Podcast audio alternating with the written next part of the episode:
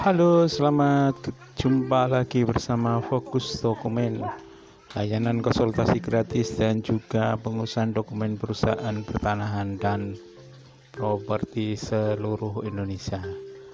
Seperti biasa, untuk konsultasi lebih lanjut bisa menghubungi 0812 810 9 8869 Baik, kali ini kita akan membicarakan tentang nominai saham. Apa itu nominai saham? Saham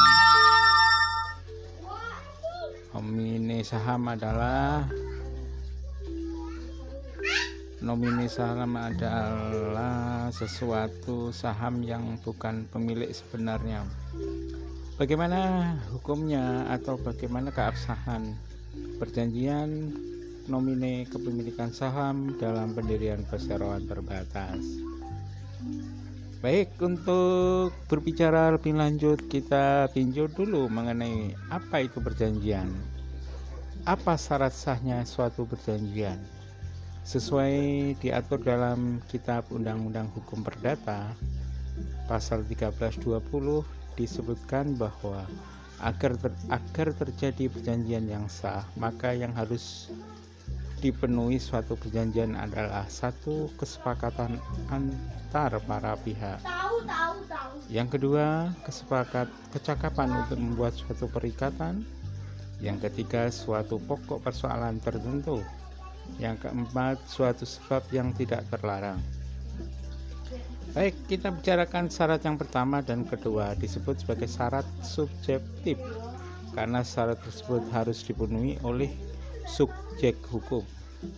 Adanya kesepakatan dimaksudkan bahwa para pihak sepakat atau setuju untuk saling mengikatkan diri dalam perjanjian.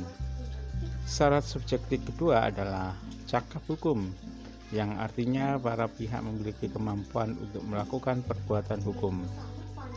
Apabila tidak terpenuhi syarat pertama dan kedua tersebut, maka perjanjian tersebut dapat dibatalkan tidak ada yang jika tidak ada yang memohonkan pembatalan. Mengenai ketentuan atau syarat ketiga dan keempat yaitu syarat objektif. Syarat objektif yang harus dipenuhi oleh objek atau benda yang diperjanjikan.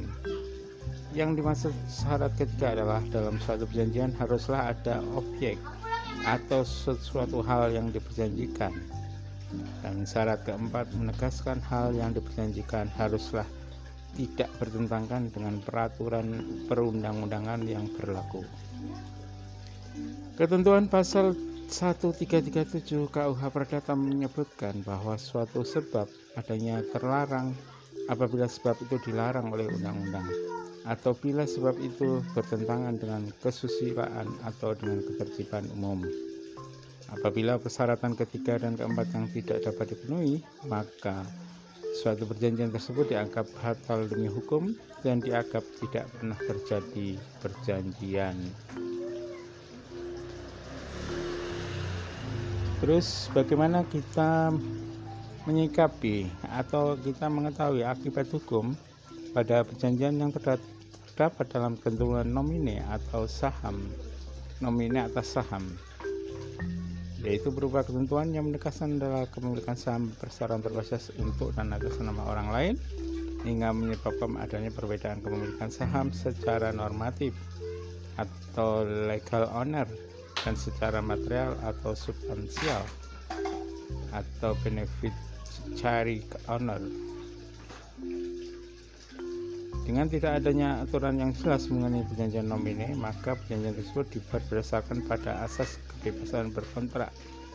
Dalam perjanjian nomine yang menjadi objek perjanjian adalah mengenai kepemilikan sesuatu untuk dan atas nama orang lain atau dengan kata lain pinjam nama perjanjian nomine ini tidak diatur secara khusus dalam KUH berkata hanya saja pasal 1338 menegaskan bahwa persetujuan atau perikatan harus dilaksanakan dengan itikat baik dan karena sebab-sebab tertentu dalam prakteknya perjanjian nomini tersebut banyak digunakan untuk melakukan penyelundupan penyelundupan hukum.